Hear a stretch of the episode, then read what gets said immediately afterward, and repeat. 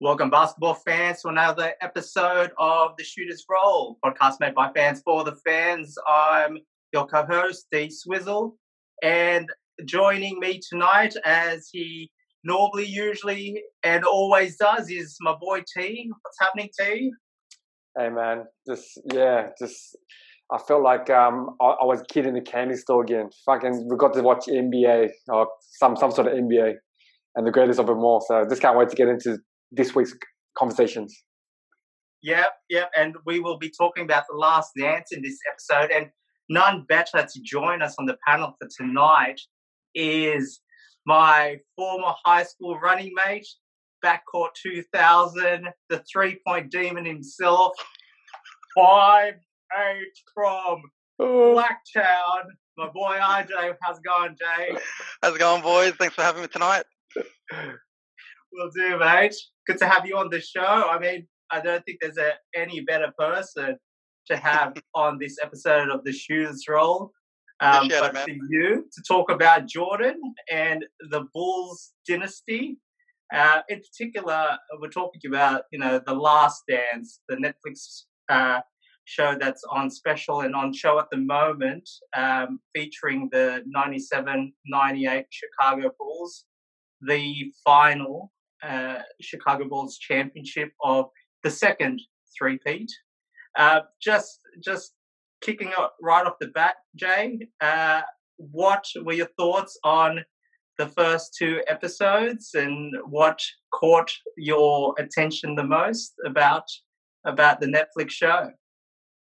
So before I start, right, like everyone else, I'm sure you were all counting down. I was counting yeah. down. I was counting down to the second I was waiting for the kids to go to bed, and then I had to watch more two episodes of Money Heist, and then I'm gonna jump into you know the Last Dance. and after the Last Dance came on, I started dancing. I was like, man, it's time, it's time.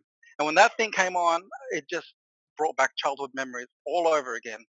Yeah. Um, man, it was just so refreshing to be honest, especially with this situation we've got at the moment. Yeah. Um, man, it's like when they all went to bed, I was like, man, I was it pretty much reminded me. I pretty much I didn't know all of what's happened.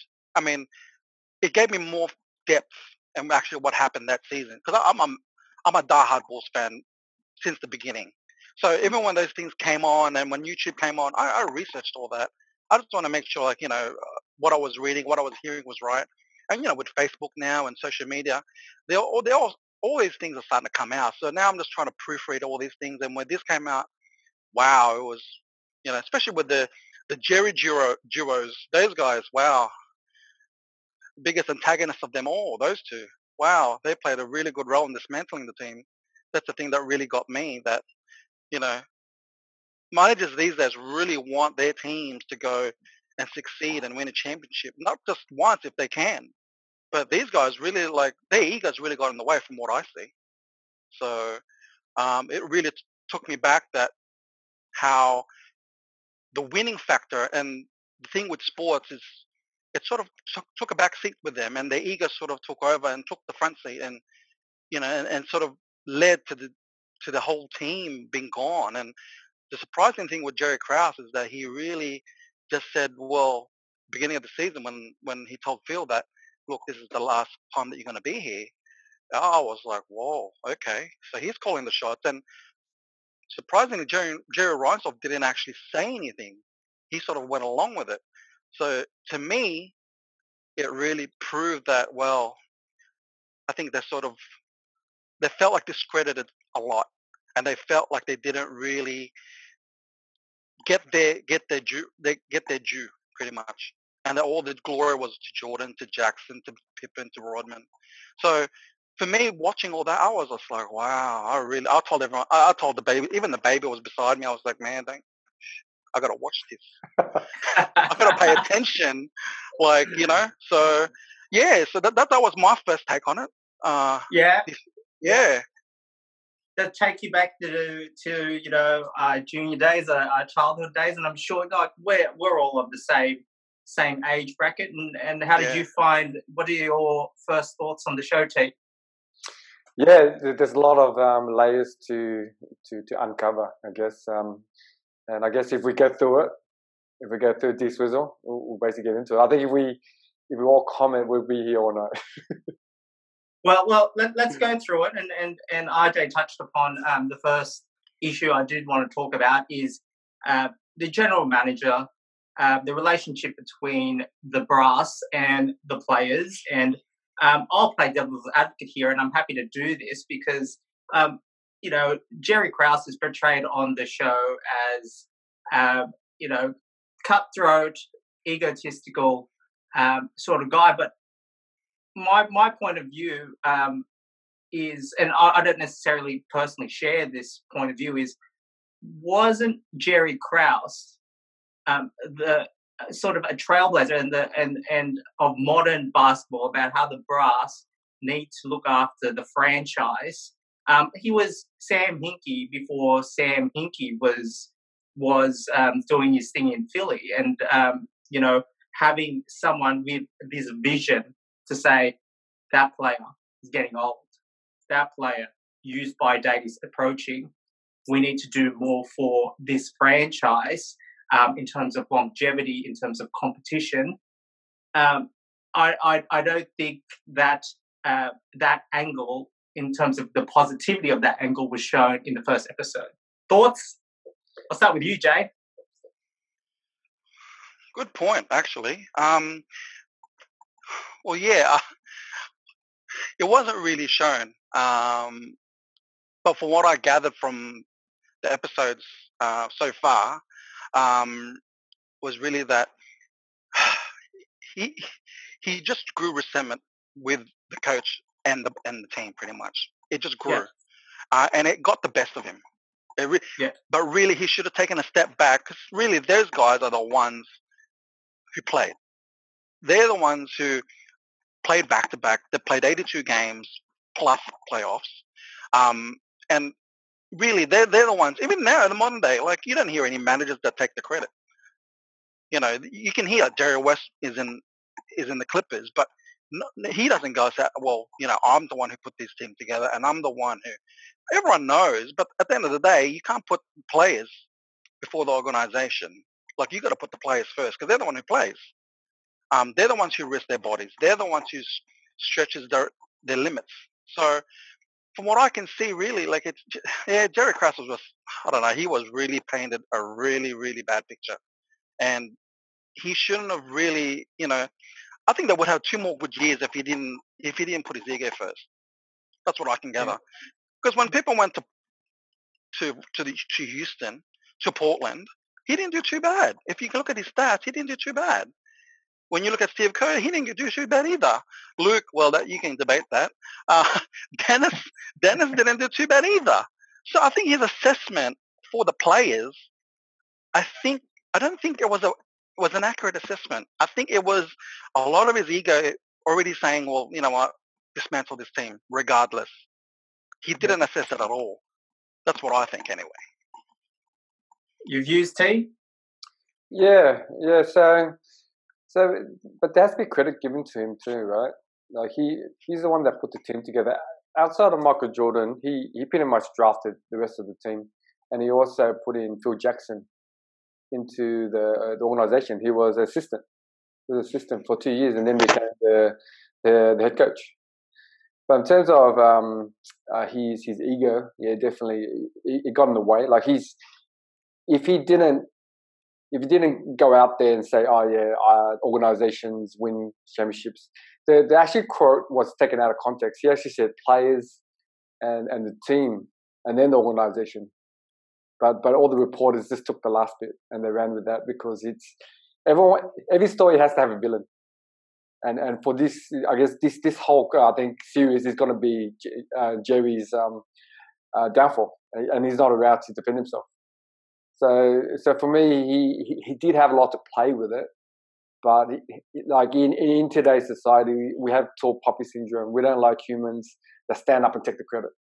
We, we want people to, you know, the right people to stay in the background. The players are in the in the foreground, so the the players get the glory because they they play the game, they do all the training, and and I guess it's like human nature. Like we we we want our players to take the front seat, and then all the owners and the management takes the back seats, and they're the one make, making the millions and billions.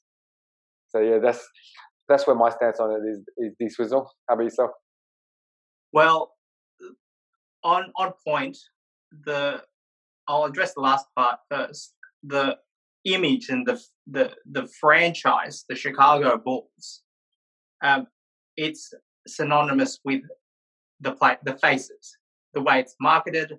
Um, you're not going to put Jerry Krause's mug as the promotional material in front of you know to promote you know the the team. So in a sense, um, I understand where the players are coming from. That it's the players first and foremost that win championships, but credit should be um, given where it's due. And Krause made the right moves in regarding trades, especially Pippen um, um, acquiring him from uh, from uh, Seattle, Seattle. Oh. and also you know doing the right uh, the draft, drafting Jordan, obviously not not screwing up and, and, and choosing another player as the number three pick in the 84 draft. I mean, these are all important things, but maybe the the rub of it is the per, Krause, uh, it, and this is all the benefit of hindsight.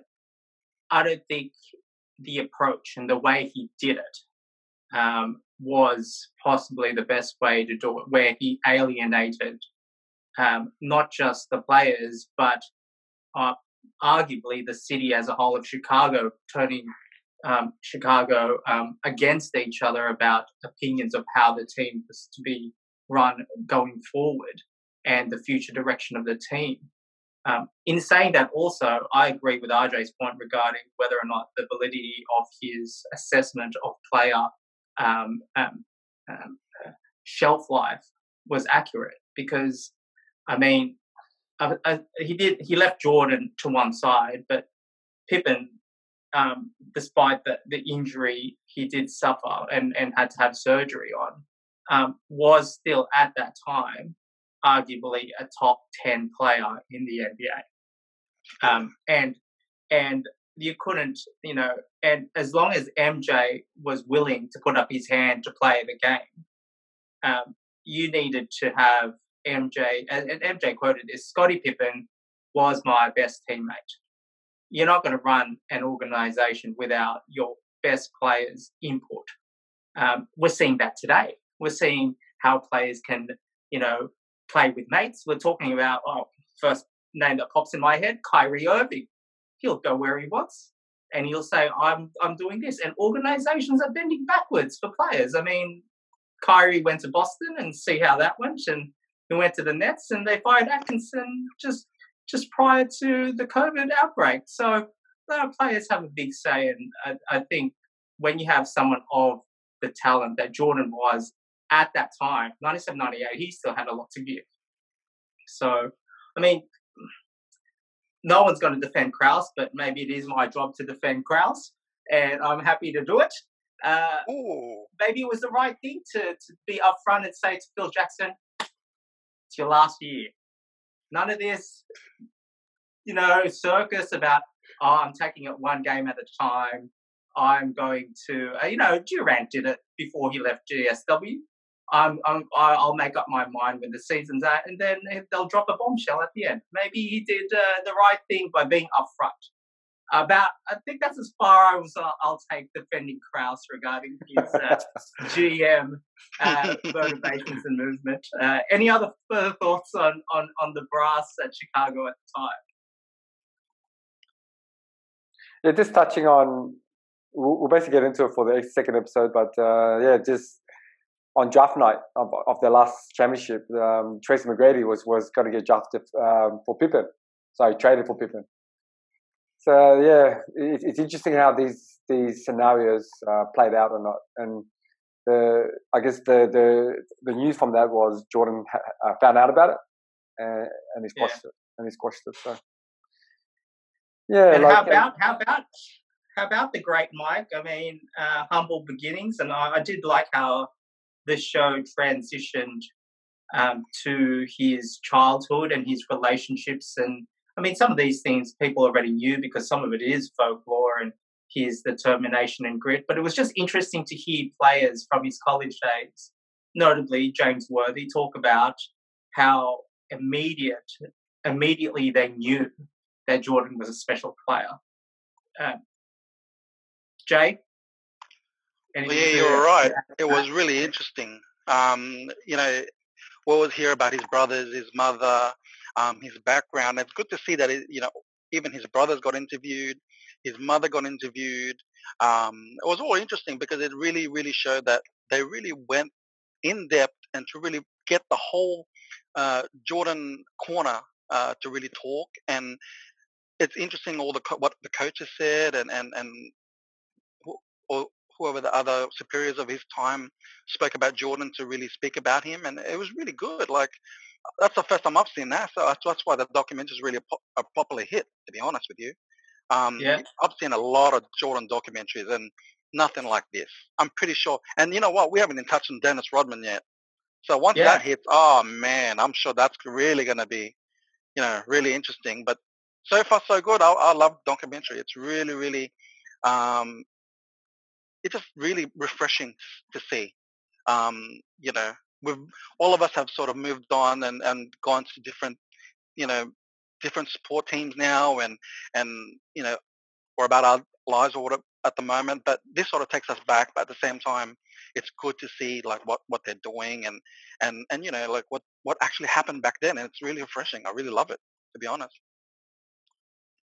Uh, what I really um, was, what sort of gave me goosebumps, and and this is rare for me watching. You know, um, I don't get surprised that often. Is just when I, you know, put myself in the time. I mean, you're talking about a guy who is in the national championship game in college, who at the time um, is not a notable senior figure on the team, but who ha- who whose number was called to take on the biggest shot of the day, That's right. the championship winning shot, um, and to have the guts to pull the trigger. I mean, you you you miss all the shots you don't take. I suppose there's the, the old That's saying, right. and Absolutely. he, he didn't hesitate. And there's that form when those photos are showing of him and his form. It was just it's a beautiful thing.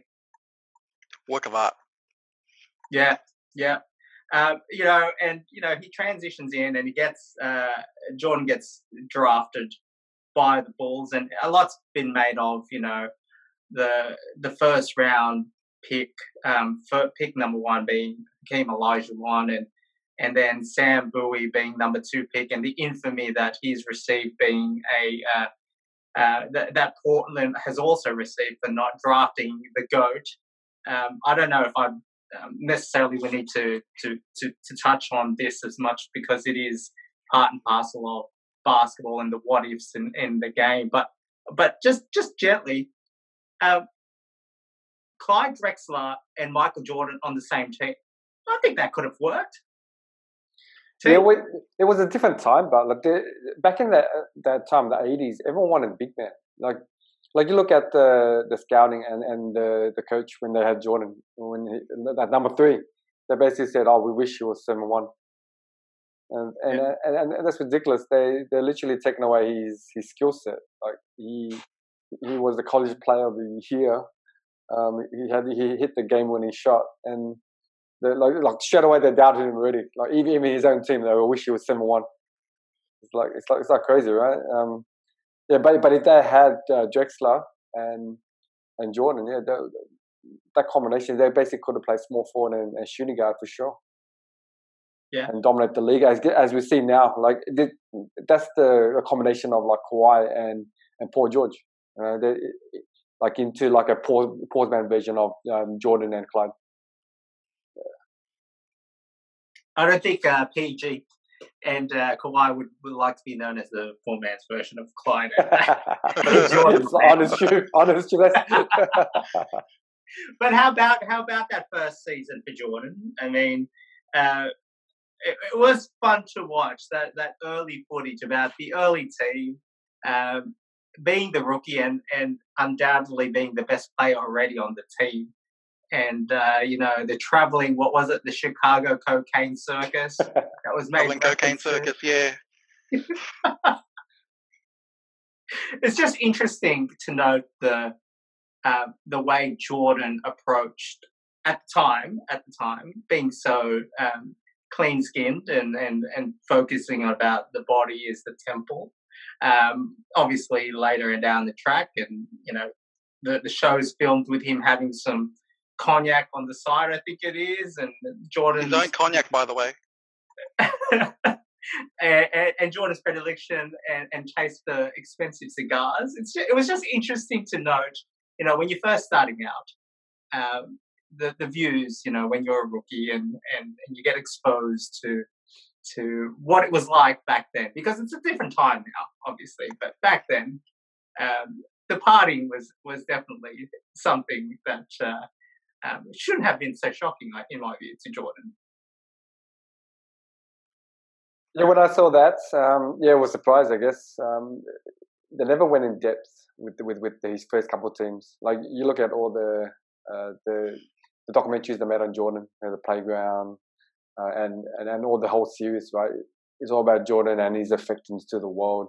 They they never go into his early teams because the only thing that mattered in his first year was he won Rookie of the Year.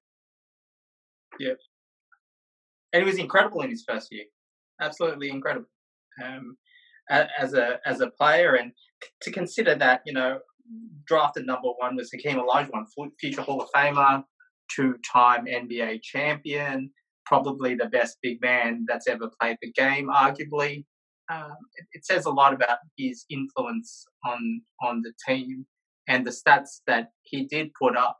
Now, my question is this: If he was drafted to a, a better team where um, and a more you know stern coach was guiding the ship, um, do you think the legend of Jordan would have taken on um, the the status that it does have today, given that maybe he didn't play as many minutes, maybe he didn't wasn't afforded as many shots. It's just an interesting what if that I'm I'm pondering in my head. If he was in a different situation that wasn't as, I mean, you I looked at that Chicago team and I thought, man, that team is so loose. Like to have to to trust the keys of the franchise to a rookie, I thought it was a bit loose for for them. But you know, that that's that's just my view and and and the thought of it was you know this was a guy who was rescuing a dying franchise because at the time they were they were not significant at all you know any any thoughts on on uh, whether or not the legend of Jordan would have been the legend of Jordan if he didn't start the way off he did as in his rookie season I reckon it would have changed um, considering all the, the hardship and, and adversity had to go through, um, you know, with the struggling franchise. And, and if you can see, I don't know if you remember, they made the playoffs playing the Celtics in the first round with a 30 and 52 record, with a losing record. So with all those things, and, and I'm, I'm, I'm like I've, I've watched multiple Jordan documentaries. I've got his books, and and he said that you have to use anything you can to fuel that fire. And mm. having a losing team and, and you know getting getting like losing in the first round to the Celtics, I'm sure that would have fueled him. But I'm sure if he succeeded first on, maybe the legend of Jordan wouldn't be as great. I think, um, because it really drove him. You can tell he's been from, you know, from college to what to when he became even with the Wizards. I mean, my gosh, 50 year old scoring like, uh, sorry, 40 year old scoring how many? 51 points. That's amazing, dude. Like, yeah. Yeah, you'd be lucky to score ten points when you're forty at any comp. Like, you know what I mean? So, but running, I mean, the legend, you'd be lucky to run around for ten minutes, mate. At forty, mate. You'll have to sub off after two minutes. yeah, yeah. Uh, Look, it, it, it is it, it is an interesting thing about all these uh, all these what ifs um, and the way that you know things have been things how how things play out. Um, another interesting thing I found on the show. Um, I mean, this is a podcast that talks about ball, and it's not just you know the live action basketball, but we talk about basketball culture on the show, and the Last Dance being one of them. Um, is how about how about the fashion how about the big suits that were back in the day, that was prevalent back in the day, like when the Bulls travelled through to, uh, to Paris to start off um, the 97-98 campaign for the McDonald's Challenge, and just the attire. I'm just thinking, wow, wow, fashion, you know, basketball fashion. It, uh, it was something else, you know, with the baggy suits and, and the in the time, you know, the times. Um, I'm just trying to recollect what we were wearing back in like the late the late nineties. I remember keppers and, and you know colors. cross colors and oh, it's just yeah that that that took me by by surprise. Is there anything else that uh, you guys picked up on the first season that you thought, oh wow, that that's that's pretty special right there? Yeah, I we, with the fashion you just touched on. Uh, I had older brothers, so they they pretty much had this similar style. like we had this uh, red velvet uh, suit that we shared, baggy of course, and then a, a green one, and and then we also wore the the, the kanga hats. It's, it's, oh, uh, the berets! Yeah, yeah, the berets, right? And when I saw yeah, it, man. when I was watching it, hey, you bought one too. when I saw it, I I was telling my wife, and she's like, "What the why the hell would you wear that for?" she, like they, it, during that time, it, it, was it was cool. It was cool, kids. That's right. No, yeah, I had one too. I had a Kangol one. Dexter had one. I remember that, bro. Yeah, it was just. Uh, it, it, it's amazing how fashion changes and and you know back in the day we we were thinking oh what were our parents wearing in the 70s you know what were you wearing mom what were you wearing dad and um, undoubtedly when when you watch footage like that um, no doubt parents around the country and around the world are being asked by their children dad mom you were wearing that style back in the 90s you're so dorky you know, I, am just going to just imagine conversations in in lockdown in households all around the world going through through all that. But it was just interesting. I I, I enjoyed um, seeing glimpses of what life was like and what the fashion was like back there. And I thought the, the show also did a good job regarding um, the music that they put in the background as well, and and and, and the relevance of of the music and, and just you know, when when LL was playing, I was sort of just bumping my head, and I was just, I just thought it was, it was, uh, it was a nice touch regarding the show, and, and not having, you know, you know, keeping it in time in the context of its time, which which I found was was a good was a good vibe, and um, getting onto the um, the title of the show, you know, The Last Dance. Uh, I this is what I didn't know. I didn't know that Phil Jackson was the the owner of of of um, the, the, motto for the team for that year has been the last dance. I thought that was quite interesting as well. Uh, the the way um, Phil Jackson was was portrayed on the show. Any thoughts about his uh, he, his way? I thought it was pretty even keeled about it all. They they asked him about whether or not, and and transitioning off to the the second episode that focused on Scottie Pippen, Jordan's uh, uh, the Robin of, of the Chicago Bulls to Jordan's Batman. Um, I thought Phil, when he was asked about whether or not Scottie did the right thing about where, um, holding back on the surgery to um, to enjoy more of his summer break, um, and and I thought Phil played it quite diplomatically um, in, in, his response. Um, thoughts um, on on Jordan's running mate, Scottie Pippen, probably the best number two player of all time. Yeah, Phil. Phil really.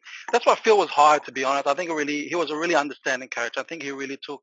I, I mean, he was a player before, so I think he yeah. knew when things like that come up. Um, and th- they said that's why he was the best put in a situation because he can understand. So he never he never held that against Scottie. you can tell. Uh, and he pretty much just understood that, you know, he felt he got the raw end of the deal and he had to handle it. And and as Jordan said, like you know, they had to do it collectively without him while he was still recovering. So, um, I mean, Pippen really, really uh, when he when he didn't play, you can tell there was a massive hole, and the team missed him, really missed him, and you can tell the tension was there. I mean, I don't know if you still recall the practices, oh man, I was like, wow. Uh, I, I saw Jordan swear at Harper, and I thought, wow, okay, like it really got to them, you know, emotionally, uh, physically. They were all getting tired. They didn't. They needed that second spot to be filled, but no one was willing to step up. So Jordan had to take that on. Um, so yeah, it was just really, really just in awe when I was watching the whole thing. Um, but as you can tell, when when people came back, they just picked up from pretty much where they left off last season, and it was mm. all great. So. And what are your thoughts, T, on Scottie Pippen and that uh, his his final season there at the 97-98 Chicago Bulls? I liked how the time Jordan Jordan told him, um, like in the documentary, that that Pippen was selfish, and then Phil Jackson played the the diplomatic card saying that nah, Pippen was doing the right thing. So it, it basically gave Pippen some some support. I guess against Jordan and, and against organization, right? This this organization and and the team, I felt like the the tension was like uh, really tight. Like, like there was the, the players was one organization, and then the Bulls was an organization. So then they they basically band together. They band together against management, and, and, and they really became like a like a family. Uh, and with with Pippen, I, I felt that um, yeah he, he he grew into himself. Uh, I guess we'll touch on it in episode two, but yeah, he's he, he was perfect for for the Bulls and for Jordan. Uh, Jordan was the dominant player that only knew one way to play. He didn't know how to communicate with other players. Uh, he, he, it was his way or the highway, right? Uh, Pippen, Pippen had the same skill set as Jordan, but he also could understand. Uh, he could also understand why that players are the, the, way they are. They have off days. Uh, they're, they're, not always there. They're not always playing hard. They're pretty much not on the same level as Jordan. Um, part of that, I believe, from his documentary is he came from a massive family and, and he had hardship in his family. So he, he had to had to manage, I guess, a lot of personalities in, in his own family. Like myself, come from a big family. I can see that uh, you you have to negotiate your way around siblings and and and your parents, right? And and from that, it, also for me in business uh, and, and, on basketball court, it allows you to understand different personalities. See, and, and Jordan's history, he was always fighting, right? So he was one of the younger brothers and his older brothers will always beat up on him and beat up on him, and then uh, he, he will fight them, right? He will fight them and he will beat them on the court, and, and that's the way he was brought up. He wasn't brought up, I guess. Uh, I, I wouldn't say soft, but he he he wasn't diplomatic. He was his brothers were one way or the other, uh, one way or nothing. And I could also see that in the documentary that his dad was very similar. Like like his dad would just write him off. There was one, I think there was one scene where Jordan wanted to help out with um, maybe fixing the car or some sort of hardware, and, and, and they would ask him to, to get something and, and he would get something else. And, and his dad's like, get, get the hell out of here, you know? So, so, so that built like Jordan's, um, yeah, he basically built his um, determination and, and built his um, just competitiveness, like to beat his brothers and, and, and get that um, get that respect from his father, you know, get that affection. And, and you can see that in the documentary when, when he's talking about it, you can see the passion. He's like, I want the attention. I want, I want this, I want that, you know, and, and he had to work for it. And, and eventually, you know, these, these are the things that built him up. So there's two totally different personalities, but yeah, together, yeah, to, together they really fit perfectly. And and then you have Phil Jackson, which is like it, it was just match made in heaven. They, those three, and then you add Rodman. It's like oh, it was it was an ultimate team. Just their personalities, like you gave them everything they needed. Uh, Phil Jackson gave them everything they needed to succeed and and they just bind it perfectly together. It was just interesting in the second episode when um, Steve Kerr made mention that Pippen was the glue guy. He was the guy that brought people and the team together, um, and that was his role. He did when the footage showed of Pippen's play, you could see that he he was playing defense. He was grabbing loose boards. Um, he was doing putbacks, and he was doing the the, the, the grunt work that um, you know that sometimes gets overlooked. Uh, but people watching ball in the 90s knew that Pippen was the you know he quite possibly could be you know one of the the, the forefathers of you know what's known as two way basketball players. you know, brilliant offensively and just just you know a lockdown defender on on on defense. And um, it was just interesting to to hear the the, the role players like Kerr speak about how um, Scottie was and his role in, in the team. Um, and and it's just just turning on the team. Like it was an interesting bunch, and this is what the second um, episode um, was also touched upon regarding, you know, whilst the focus was on Pippen's injury and his surgery and um, his contractual issues, uh, which we will touch upon now as well. Um, it was great insight to, to hear, you know, Bill Wennington and and just yeah. to see, you know, Ron Harper and and Randy Brown, uh, someone who I'd totally totally forgotten about that was on that that Premier Bulls team, that dynasty or the second run dynasty. You know, it was just interesting. Um, uh, your takes, uh, RJ, on uh, on on that 97, 98 Bulls team and, and the personalities on that team? Well, if you got a personality like Jordan, you make sure your people around you are all inferior personalities.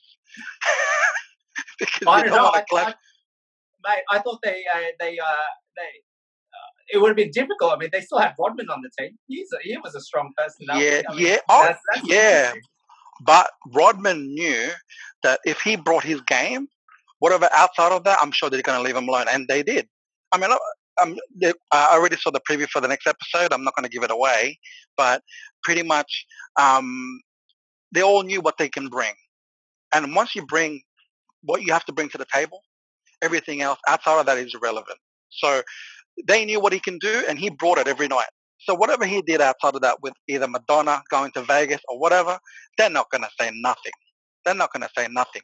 Yeah, they were a bit skeptical, but they knew that he brought he brought his game every single night, and that's what I mean. It's a perfect mix. But with Jordan, Jordan's very vocal. You know, Robin was vocal, but he knew that he couldn't talk, he couldn't talk over Jordan. So he just made sure. I mean, I've heard multiple interviews as well that it's kind of funny when you you know you play with someone and you say that, and you're pretty much like family, but you, if you hear like, well, we don't talk during the season. I just thought to myself, what?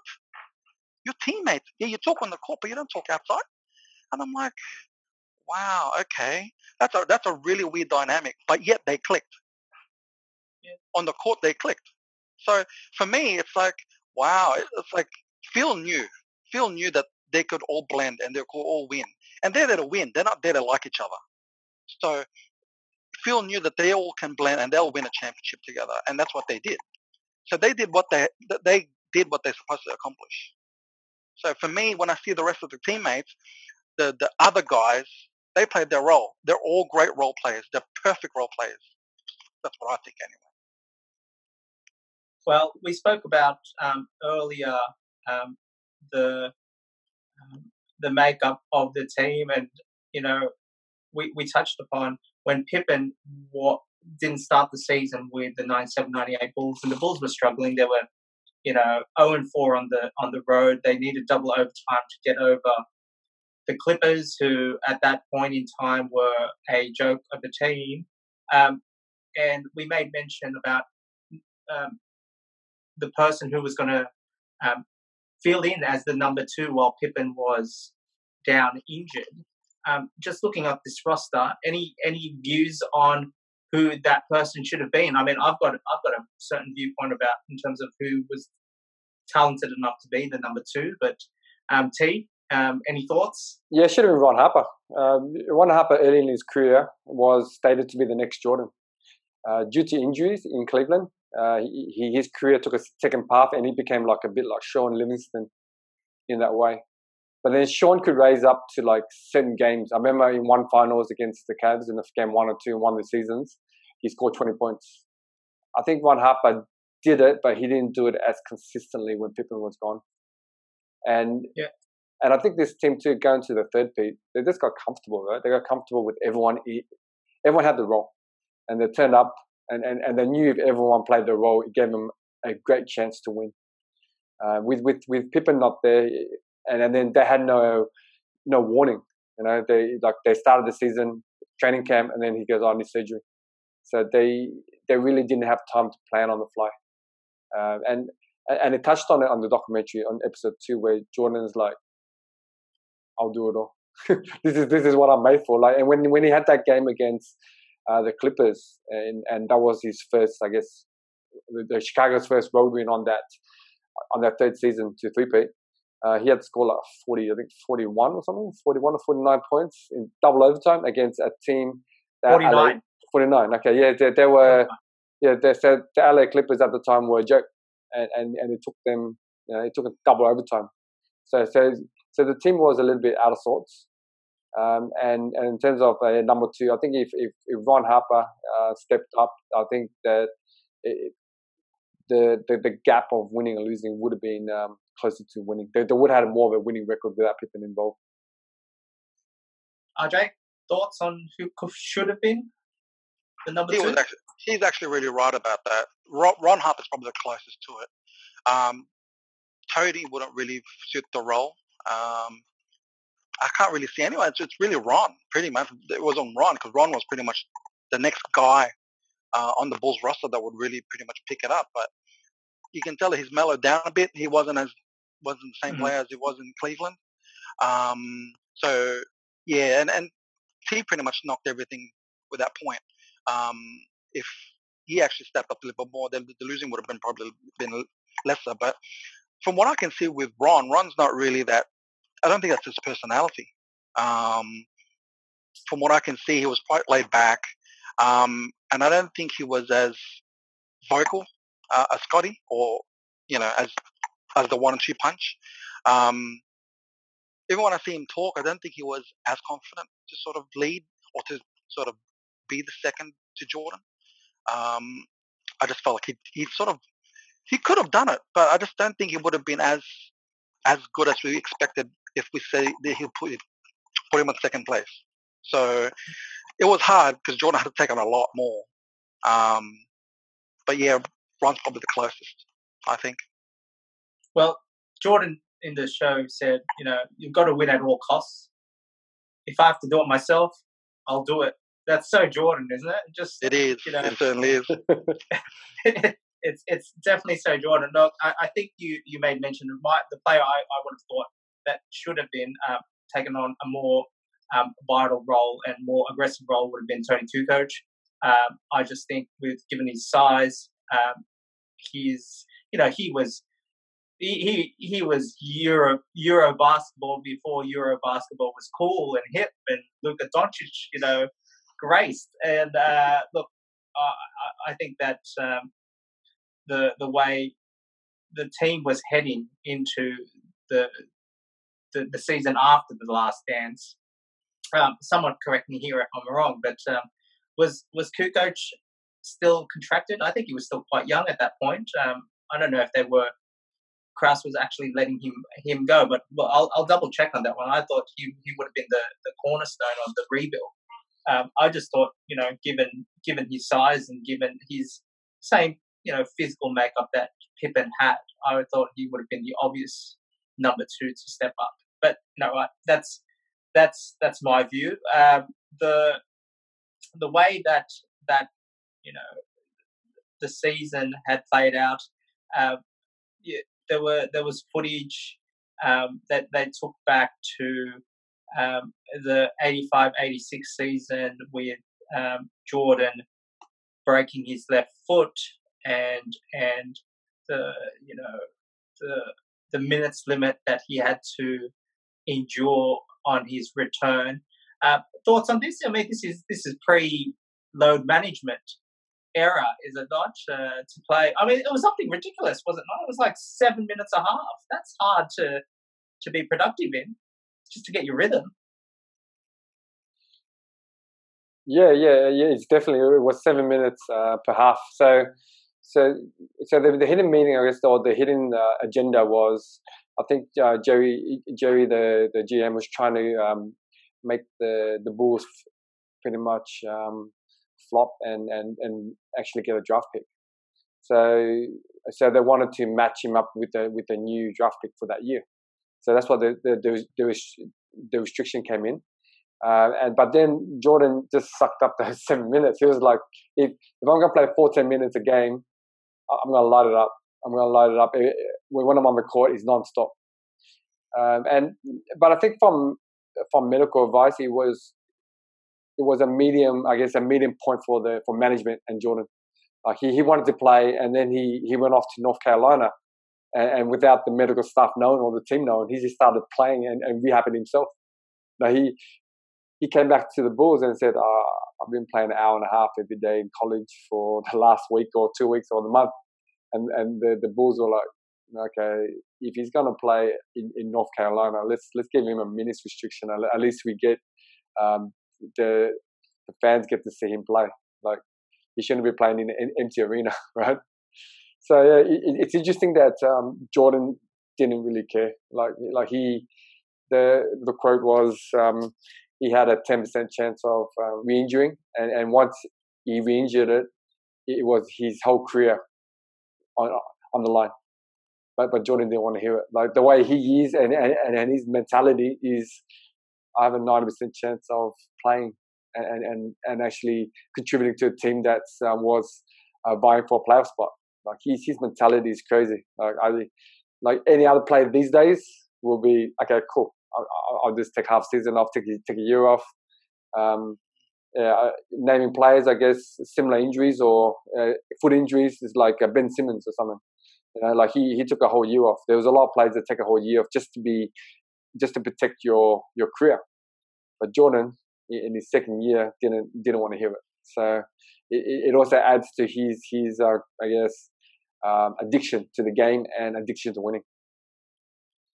Yeah, it, and it, just that whole competitive fire that's in him. That's um, you know, you know, you've got molds of players, and, and RJ will probably scoff at this, but uh, the the Jordan mold had transform uh, transmitted onto Kobe, and I know how RJ feels about the Great Mamba, uh, and you know it's just that fiery spirit that um, is the X factor. Not not many, you know, professional athletes have that elite fire that you see in, in people like Jordan and Kobe, you know, and LeBron, if for that matter. Um, but it was just it was just quite interesting to see, um, you know, Jordan sit and be told to sit in the final. What was it, fourteen seconds? Fourteen um, seconds of, yeah. of, of, the game, um, and what was on the line was a playoff berth, um, as opposed to a draft pick, and and this is where the whole um, you know, once again, the, the first thing we talked about on this podcast episode was, you know, um, picks defining um, the future and trajectory of the organization as opposed to um, going for the win and going for the win now. It was just an interesting, really interesting clash of of opinion and of mindset, and just knowing that um, the way the show portrayed it was that that was the telling moment for Jordan to distrust management.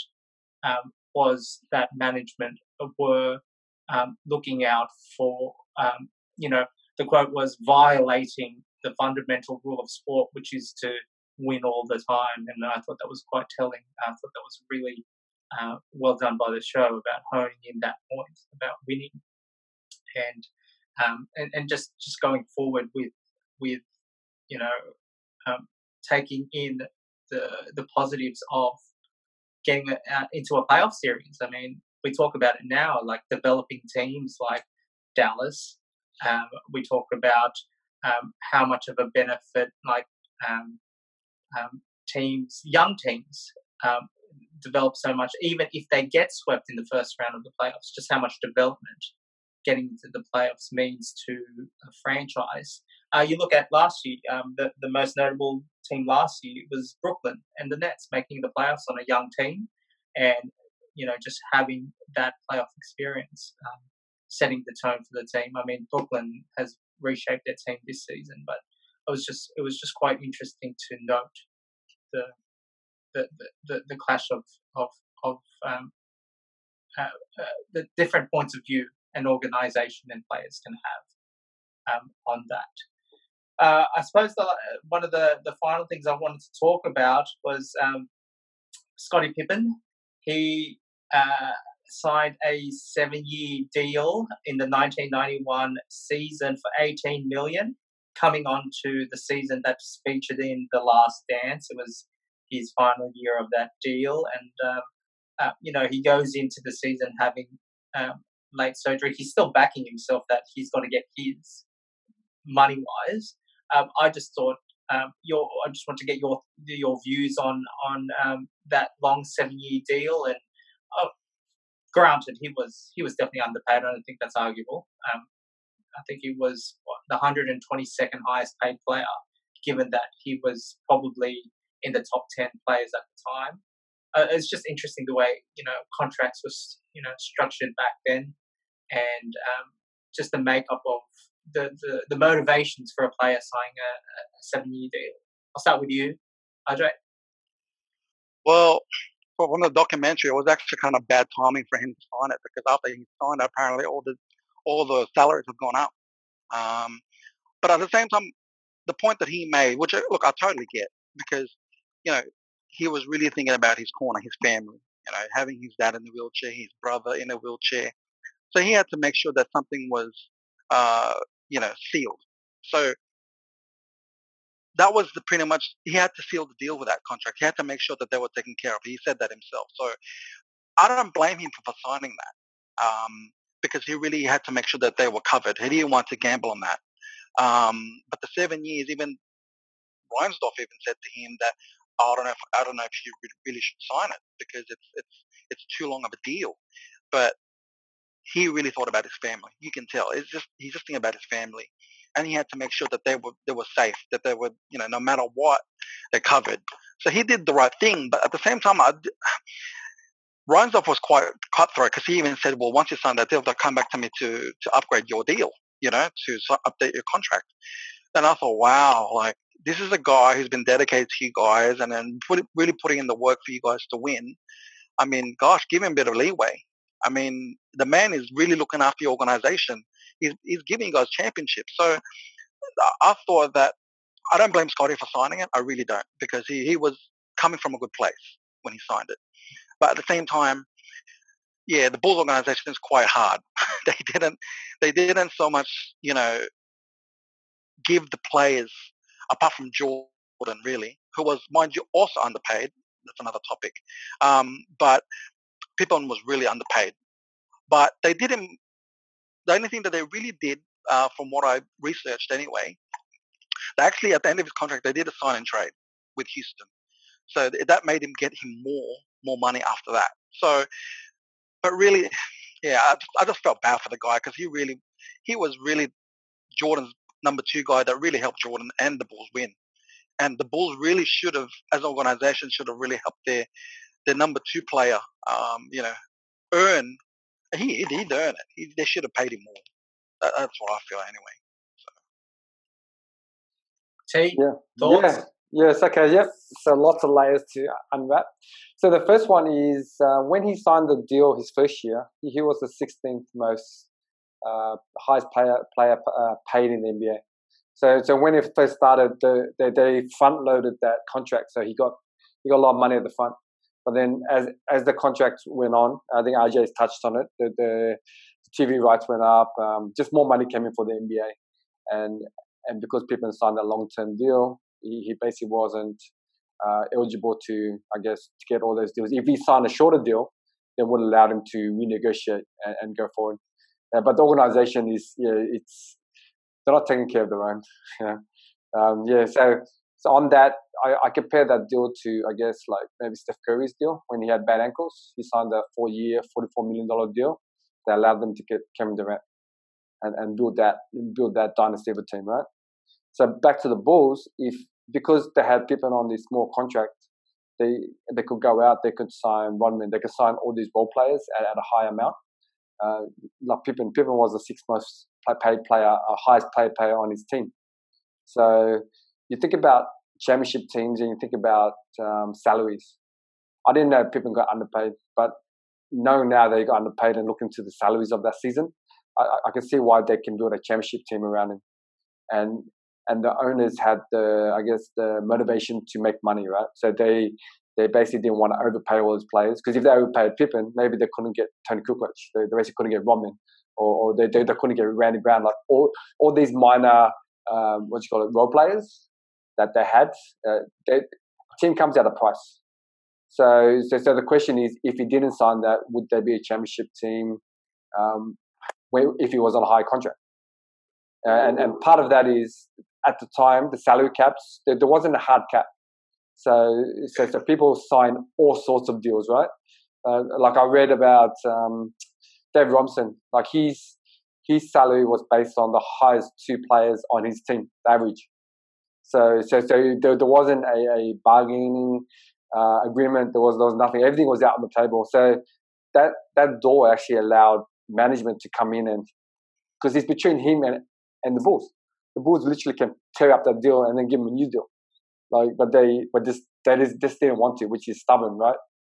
Um, and, and the, the, the other part of it, they were, they, they kind of made up for it with that, um, with the signing trade with Houston. And, and also at the end of his, and at the end of his career, they, they also gave him like a mentor role, right? So they had him for two seasons, two last seasons, and they paid him 10 mil, and he only played 26 games. So, so that, that was like a, a parting gift to say, you know, um, just just to help him with his uh, retirement. And then they they also gave him a role up to this year, like he, he was an advisor for the Bulls. So which they fired him again. yeah, so, so I don't I don't know how you fire a, a, a legend. Like you know, sure, maybe it's just a generic role where he's still associated with the team, like they have some sort of charity event and he shows up.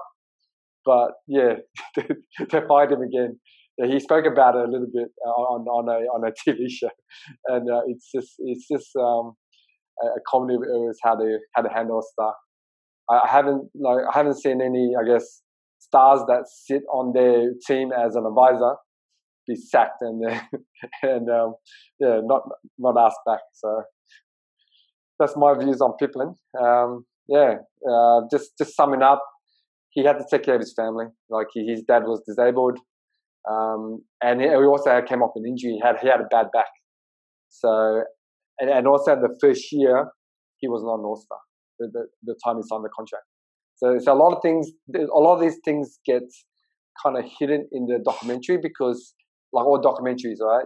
There's there's a there's a theme to it. Like I think they're trying to push the agenda of the Bulls team, the basketball team, like, as in the players and coaches versus management, because that's like any good drama, right? You get the good guys and the bad guys.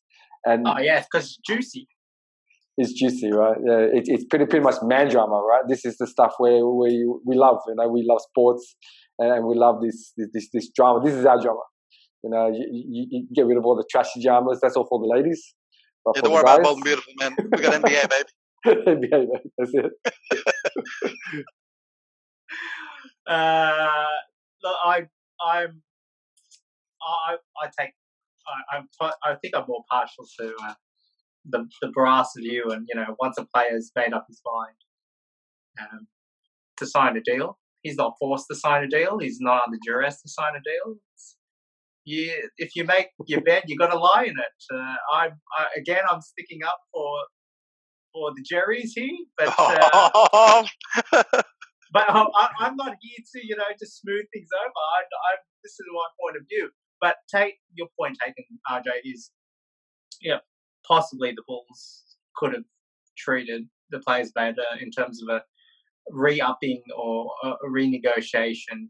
Um, that's um, uh, that is engaged and initiated by the, the franchise. But I mean, what do they say? It's sports a business. It's all a, it's it's it's not show show time. It's it's it's show business and you know it's business. It's it's, it's it, I mean you've got to be ruthless. The most successful people are the ruthless ones, and um, in business, and and you know maybe things have changed nowadays with social media, and you've got to be more uh, engaged regarding the the outlook of your persona and how you market yourself. But uh, raw deal, I mean, it, it, was a long it was a long contract for Pips. Um, but players, you know, and players play the game for the love of the game. hopefully, that's that's the motivation. Is they grew up playing the game for the love of the game. Um, and when you think about you know 18 million in the in the time span of 1991 to 1997 98 it carried a lot further than it does today i mean i mean a million dollars today is still carrying you a long way um, 18 million still carrying you a long way in today's monetary scheme so uh, i have um, uh, I think I'm I'm with the brass on on this one. But just to wrap up, I've got one final topic, and it could be it could be a non-topic at all, but we're talking about the greats of the game, and we're talking about um, uh, the Last Dance featuring uh, probably the greatest player to have ever graced the basketball court, Michael Jordan. Um, is um, the heir apparent? There were many along the lines. We talked about Ron Harper, touted, sorry, touted heir apparent.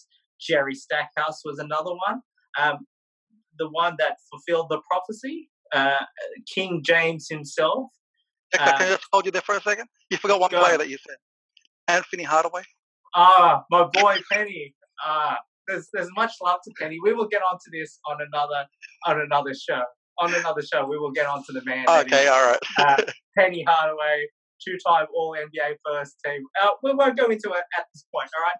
But um, to to carry your team to the championship, who would you have as your focal point, your star, MJ or LeBron? Start with you, RJ. Who would you have? Very good question, Dex. But you know, I'm a I'm a fan of LeBron. I'm also a fan of Jordan. Look at the background. Um, but I would have to say Jordan because watching this documentary alone, just just the two first episodes, he's he's pretty much setting the tone, and, and you can see even the players were even saying it. Like Jordan said, you know what, you change your attitude. This is this way. If you don't like it, you can get out. So I thought, wow, like that sets the tone from day one that you know you got to be a particular way and you got to really fulfill your role. Like LeBron is good. Like don't get me wrong, doesn't take anything away from from LeBron. But LeBron's not cutthroat. I don't think he's that cutthroat. Jordan's cutthroat without a doubt. LeBron is like, okay, let's get this piece, let's get this piece, and we can make make a team together. That's cool. But Jordan is a different, he's a different different beast altogether. You can tell. So he sets the tone. It's his way or the highway. Um, at the end of the game, it's his shot, no one else's, unless he unless he says otherwise. And I would say Jordan. Sorry, but I would go Jordan. Uh, just before I chi- get T to chime in here, um, a little change up to the question.